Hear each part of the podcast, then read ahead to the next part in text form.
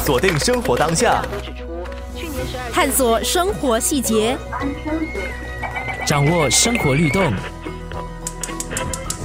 生活加热点。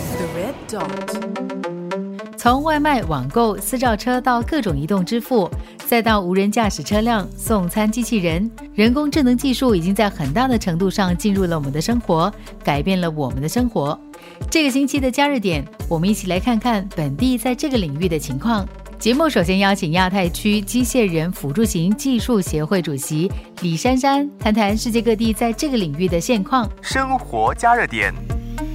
其实新加坡现在目前的概况比起其他的国家是有那么一点的那个落后，因为在其他的国家在运用辅助型的机器人其实已经蛮先进了，比如说在中国这一方面。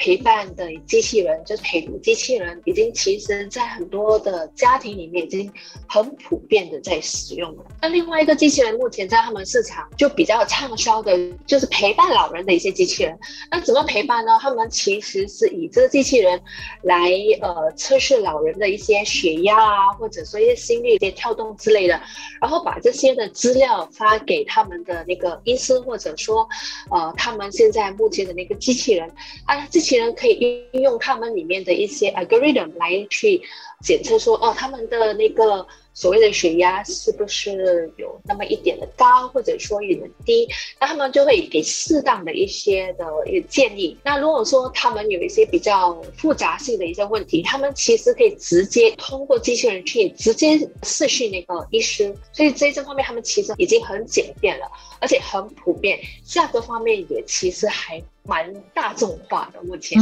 所以这是在国内的一些呃科技生活加热点。日本也是其中一个国家。在这一方面也是蛮先进的，他们以那个视讯的一些呃机器人来跟一些老年人就是聊天啊之类，就是观察他们的日常一些生活，记录他们的日常一些生活。比如说以色列啊，他们目前也研究了一个机器人，就是以心率的那个跳动，那这些心率的一些跳动可以使到那些。呃，小孩子或者一些老年人就就有一种心安的感觉，他们就有一种很特殊的一个科技。然后，而且这些机器人并不是一个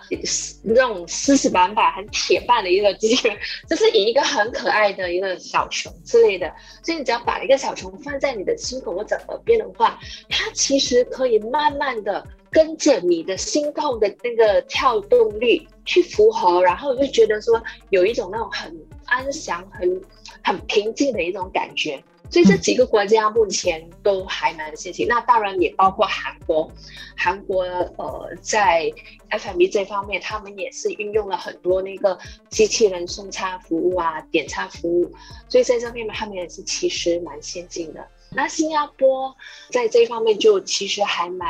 落后了一点，在这方面，我想我们新加坡人是应该赶快的、进一步的去运用这一些科技。生活加热点，人工智能在我们的日常生活已经渐渐的跟我们目前已经在共同生活的一个空间、一个同一个空间里头，这也是一个很好的现象，因为我们在不管是年老一辈或者年轻的一辈，已经开始慢慢的懂得怎么样去应用我们的一些，比如说网上购物啊，或者说你们去叫 Grab 啊。电子付费，对他们都已经慢慢的在运用了。而且，其实如果说你目前在用电话的时候，那你在在 Hey Siri，那也是一个人工智能。整体来说，你觉得新加坡在运用人工智能方面呢，面对哪一些不同的挑战呢？其实我们跟很多商家，也跟很多那个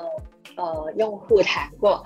呃，也做了一些稍微的一些市场调查。就发觉到，其实价格是一个很大的一个问题，因为在新加坡，基本上我们的成本都很高，所以不管我们运用什么样的一个科技，只要我们能运到新加坡，或者说我们在新加坡开发的话，基本上我们的那个呃所谓的那个开发费会蛮高的，所以在价格这一方面就难逃一劫。那另外一方面呢，就是我觉得人与机器人是应该必须在共同的一个空间一起生活。那这一方面，在很多人之中，只要他们是看到一个实在的一个机器人，那他们就觉得会很排斥，因为他们会觉得说，是不是机器人